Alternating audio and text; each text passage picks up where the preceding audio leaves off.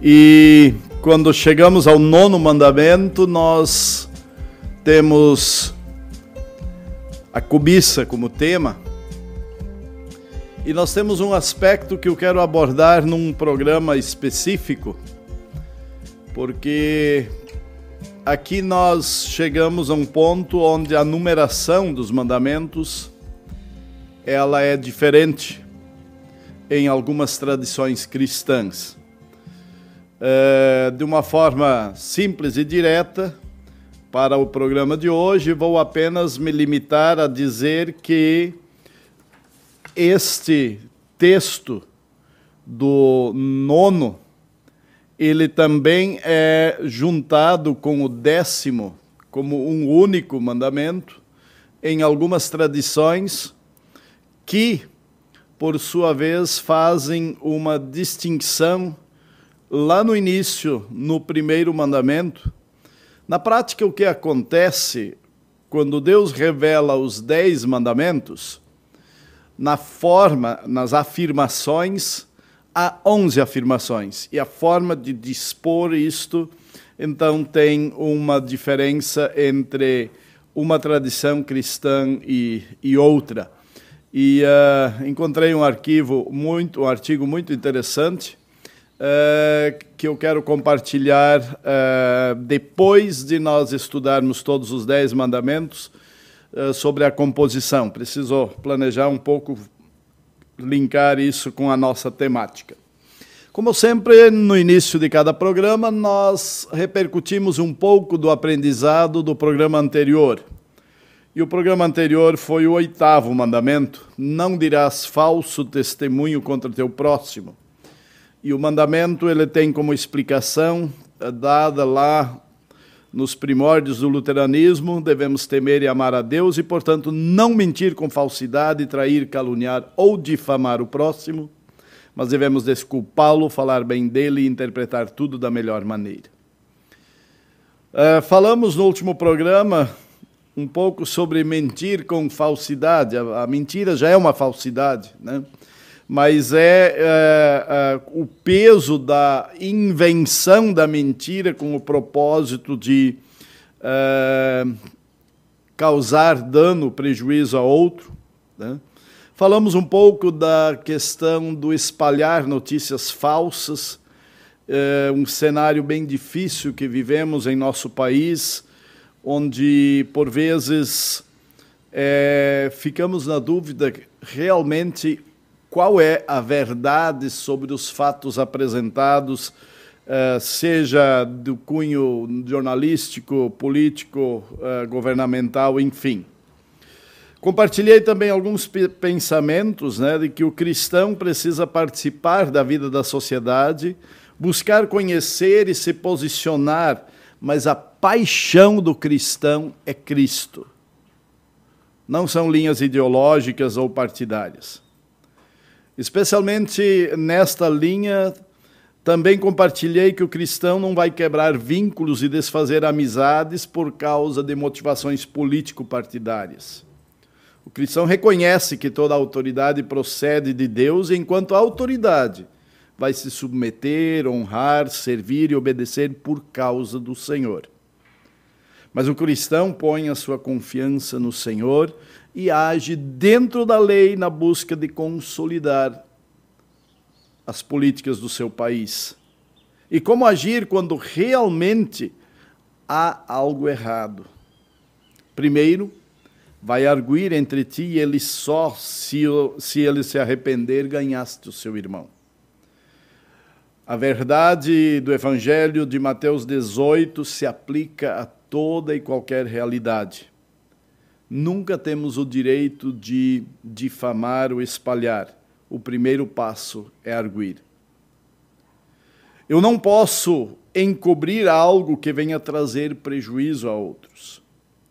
Por isso, como cristão, eu também posso ser testemunha de acusação quando a verdade precisa ser estabelecida. Onde eu vou buscar orientação na vontade de servir a Deus é o próximo. refrear a língua e permitir que Deus Espírito Santo guie o meu agir e o meu falar. Essas foram algumas das afirmações que balizaram nosso último programa. Hoje, o nono mandamento: Não cobiçarás a casa do teu próximo. O que significa isso? O reformador, ao explicar de uma forma simples como o pai de família deveria ensinar em casa sobre este mandamento, explicou: Devemos temer e amar a Deus e, portanto, não pretender adquirir com astúcia a herança ou a casa do próximo, nem nos apoderar dela sob a aparência de direito, mas devemos ajudar-lhe e servi-lo para conservá-la. Não cobiçarás a casa do teu próximo, nós encontramos no livro de Êxodo, capítulo 20, no versículo 17. A linguagem de hoje, a tradução da linguagem de hoje diz: Não cobice a casa de outro homem. Aqui está o assunto da cobiça. Que é cobiça? Uh, quando procuramos no dicionário teológico, em comentários, algumas coisas são estão presentes. A cobiça dos olhos, uma tentação mental que parte do ver, do ver e querer querer para si. Contemplação, sonhos, fantasia e uma busca obcecada daquilo que se vê. E logo, junto com a cobiça,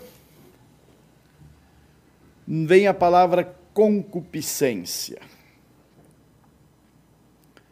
E aí é importante justificar por que a tradição cristã que nós seguimos divide o nono e o décimo mandamento. O nono, ele dá ênfase em bens materiais. O décimo tem sua ênfase no ser humano na vida, mas também de uma forma particular. Ele tem uma estreita ligação com o sexto mandamento e trata dos prazeres sexuais. A concupiscência é um termo para designar a cobiça ou apreço por bens materiais e prazeres sexuais. A concupiscência também é vista como sinônimo de libertinagem e lascividade. Consequentemente, concupiscência é pecado. A Bíblia ela revela alguns textos usando a expressão concupiscência dos olhos que seria o desejo pecaminoso, o prazer carnal, praticado na imaginação das pessoas.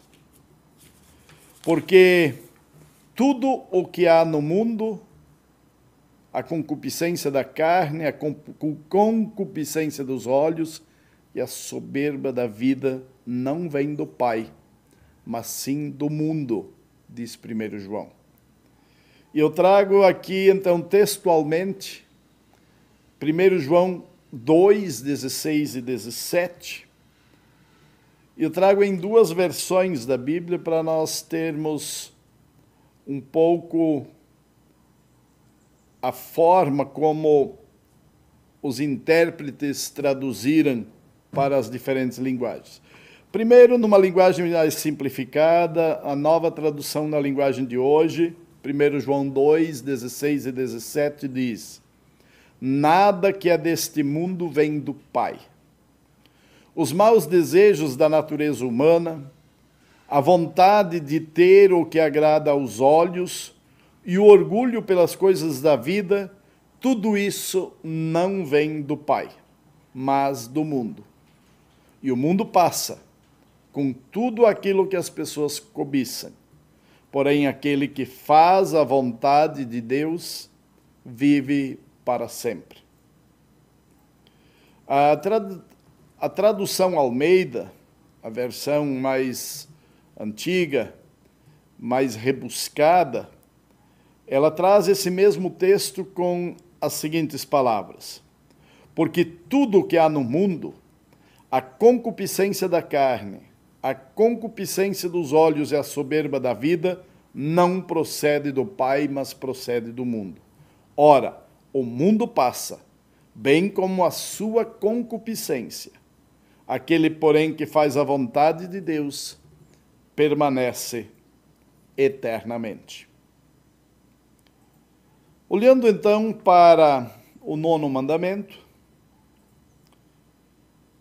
como nós aplicamos este ensino e esta realidade na vida social? Na vida em sociedade ou quando nós, em amor, atuamos em favor da sociedade pelo bem comum. Primeiro, eu creio que eu posso dizer que quando olhamos para a sociedade humana, nós percebemos com tristeza que a cobiça está presente de uma forma muito contundente muito visível. E para alcançar aquilo que se cobiça, vale quase tudo. Eu digo quase tudo, para deixar ainda a semente dos cristãos, da fé e da submissão a Deus visível entre os seres humanos. O que você está lembrando que tem acontecido entre nós por cobiça? Quando digo entre nós, na sociedade. Basta pensarmos em algumas coisas. Pensemos, por exemplo, nas crises de alguns clubes de futebol, onde há denúncias de desvios. Pensemos nos recursos da saúde. Pensemos nos debates sobre diferentes temas e sempre a presença de altas cifras de recursos desviados da finalidade, fruto da cobiça, do desejo e da articulação para tornar prático um desejo anteriormente alimentado. Artimanhas para se apoderar o que é do outro ou muitas vezes dos outros. Podemos pensar nas invasões de hacker, na clonagem de cartões de crédito, informações mentirosas sobre empréstimos e exploração da, da população desinformada, e especialmente os mais pobres. Quanta cobiça se tornando também uma realidade, tornando-se desvio ou furto relacionado ao sétimo mandamento. O nono mandamento ele proíbe aquilo que vem antes para se pecar contra o sétimo mandamento. Acho que eu nunca disse isso desta forma, mas acho que é isso mesmo.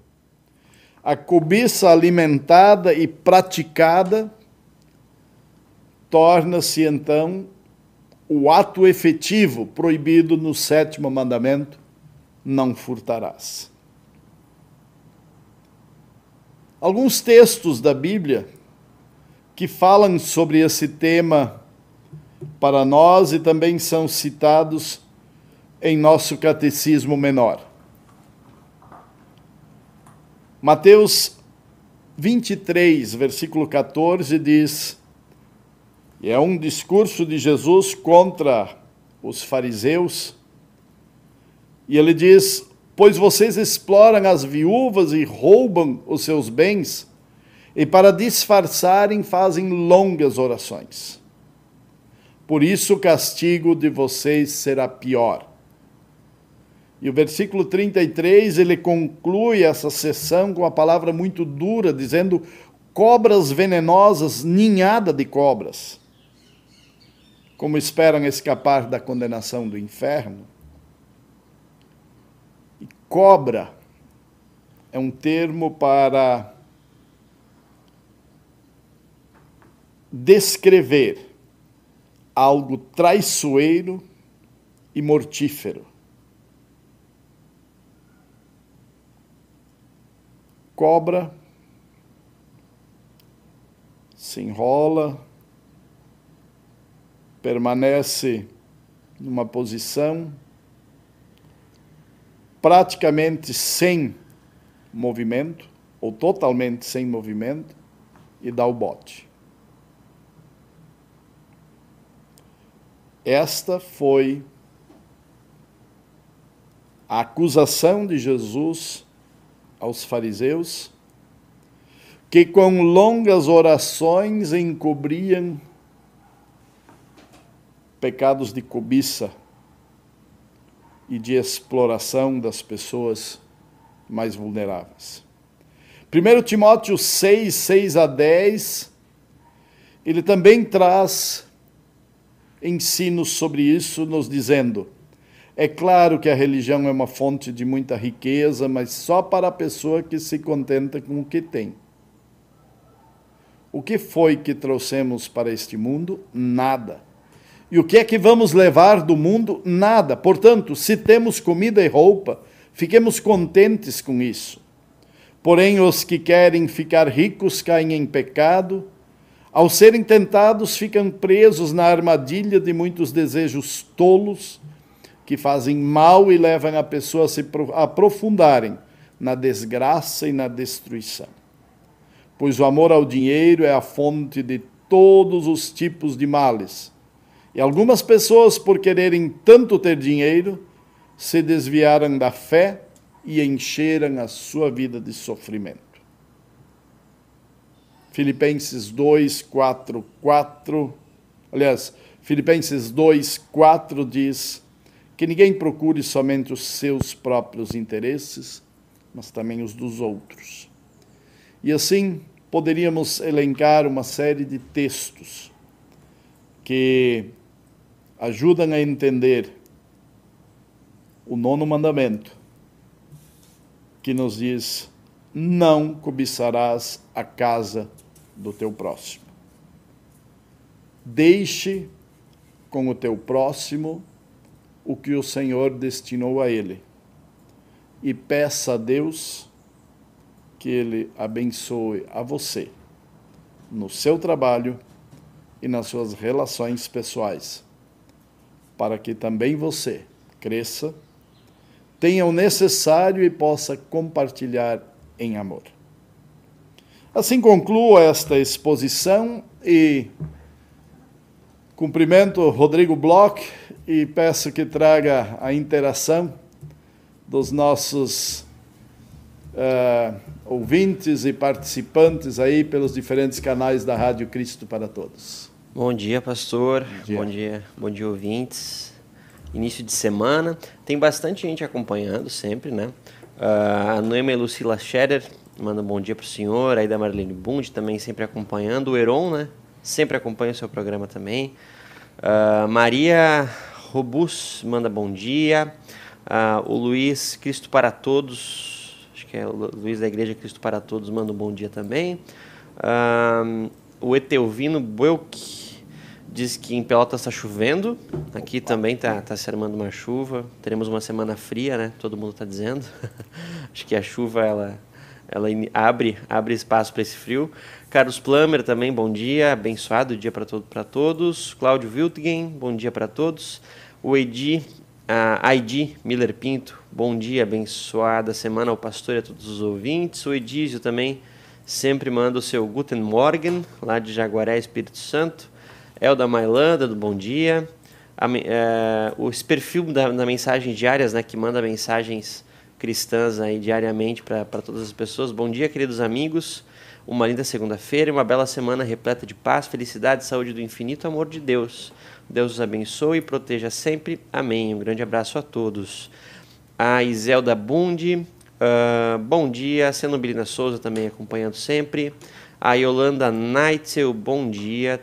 Uh, Rose Dagmar Kraus Penhar, bom dia. Abençoada semana para todos. Espero que eu tenha falado Acho que sim. Certo. Klaus Isso. A Rosane Neufeld também dando bom dia. Gilmar Rodrigues. Cláudia Rodrigues. Uh, Nilva Salles acompanhando. Hugo Vensky. Uh, Elonilson Souza, bom dia lá de Fortaleza. O José Roberto lá de Minas. Bom dia, paz de Cristo. Uma abençoada semana para todos. Darlon Uri dando bom dia. E o Elonilson lá de uh, lá da Igreja Luterana de Fortaleza, acompanhando, pastor. Opa. Bastante gente. Bastante gente conhecida. O Darlon Ulrich é o, acho que é pastor em, na grande Cuiabá, né? Hum. Creio que é, que é isso, que se eu não estou enganado.